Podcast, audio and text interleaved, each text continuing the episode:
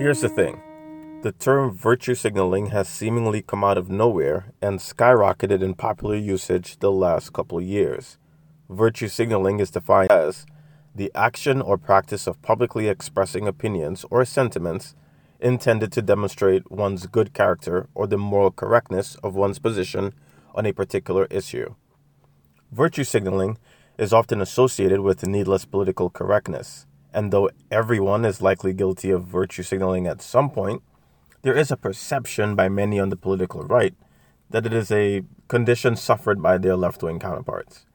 The term was first used in signaling theory to describe a form of communication between organisms or even entities to demonstrate their relative fitness or belonging.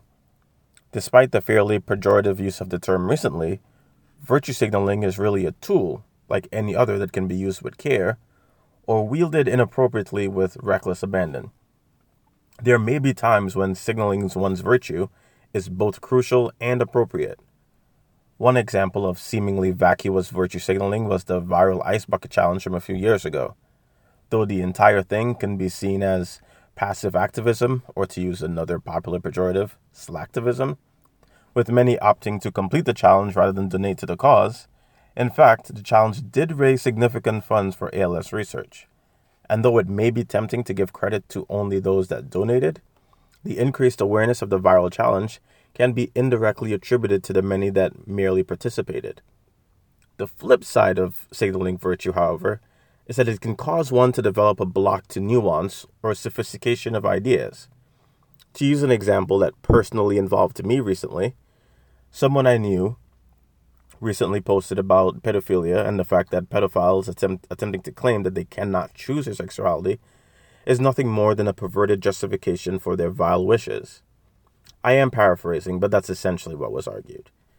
Someone replied and attempt to ex- attempted to explain the difference between acting on such a desire, which is always indefensible, and merely having those desires.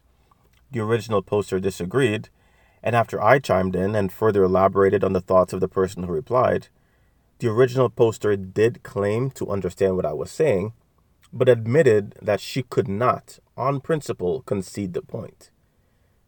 Think of how remarkable that exchange is. It was not a matter of the original poster maintaining a true disagreement with me. It was almost as if she was admitting that conceding the single point of sexuality likely not being a choice will essentially make her a pedophile apologist or sympathizer. Clearly, this is just not the case. But as frustrating as I personally find it when the exchange of ideas is blocked simply for superficial reasons, I could still almost relate. With social norms being what they are, not displaying the appropriate amount of outrage can at times be tantamount to social suicide. Our peers, or even those closest to us, may choose to simply simplify, or even entirely misrepresent our views on a controversial issue if they get the sense that it does not fall neatly within the accepted cultural Overton window. Rather than risk being social outcasts, many of us choose to quietly reside within the culturally acceptable box set by the society surrounding us. This is not entirely a negative thing. To relate back to the discussion of pedophiles, it is again possible that several would be pedophiles live within the shadows and refrain from acting on their desires due to the fear of consequences both legally and socially. Again, however, the stigma may also prevent would be offenders from seeking needed help. And with any mental health condition, self treatment is less likely to yield lasting positive results. Virtue signaling may have its place in society but it's not close to being a replacement for society's ails. Thank you for listening to Here's the Thing podcast. If you find value or you wish to uh, contribute, please go to patreon.com slash Clint Alexander. That's patreon.com slash Clint Alexander. Thank you.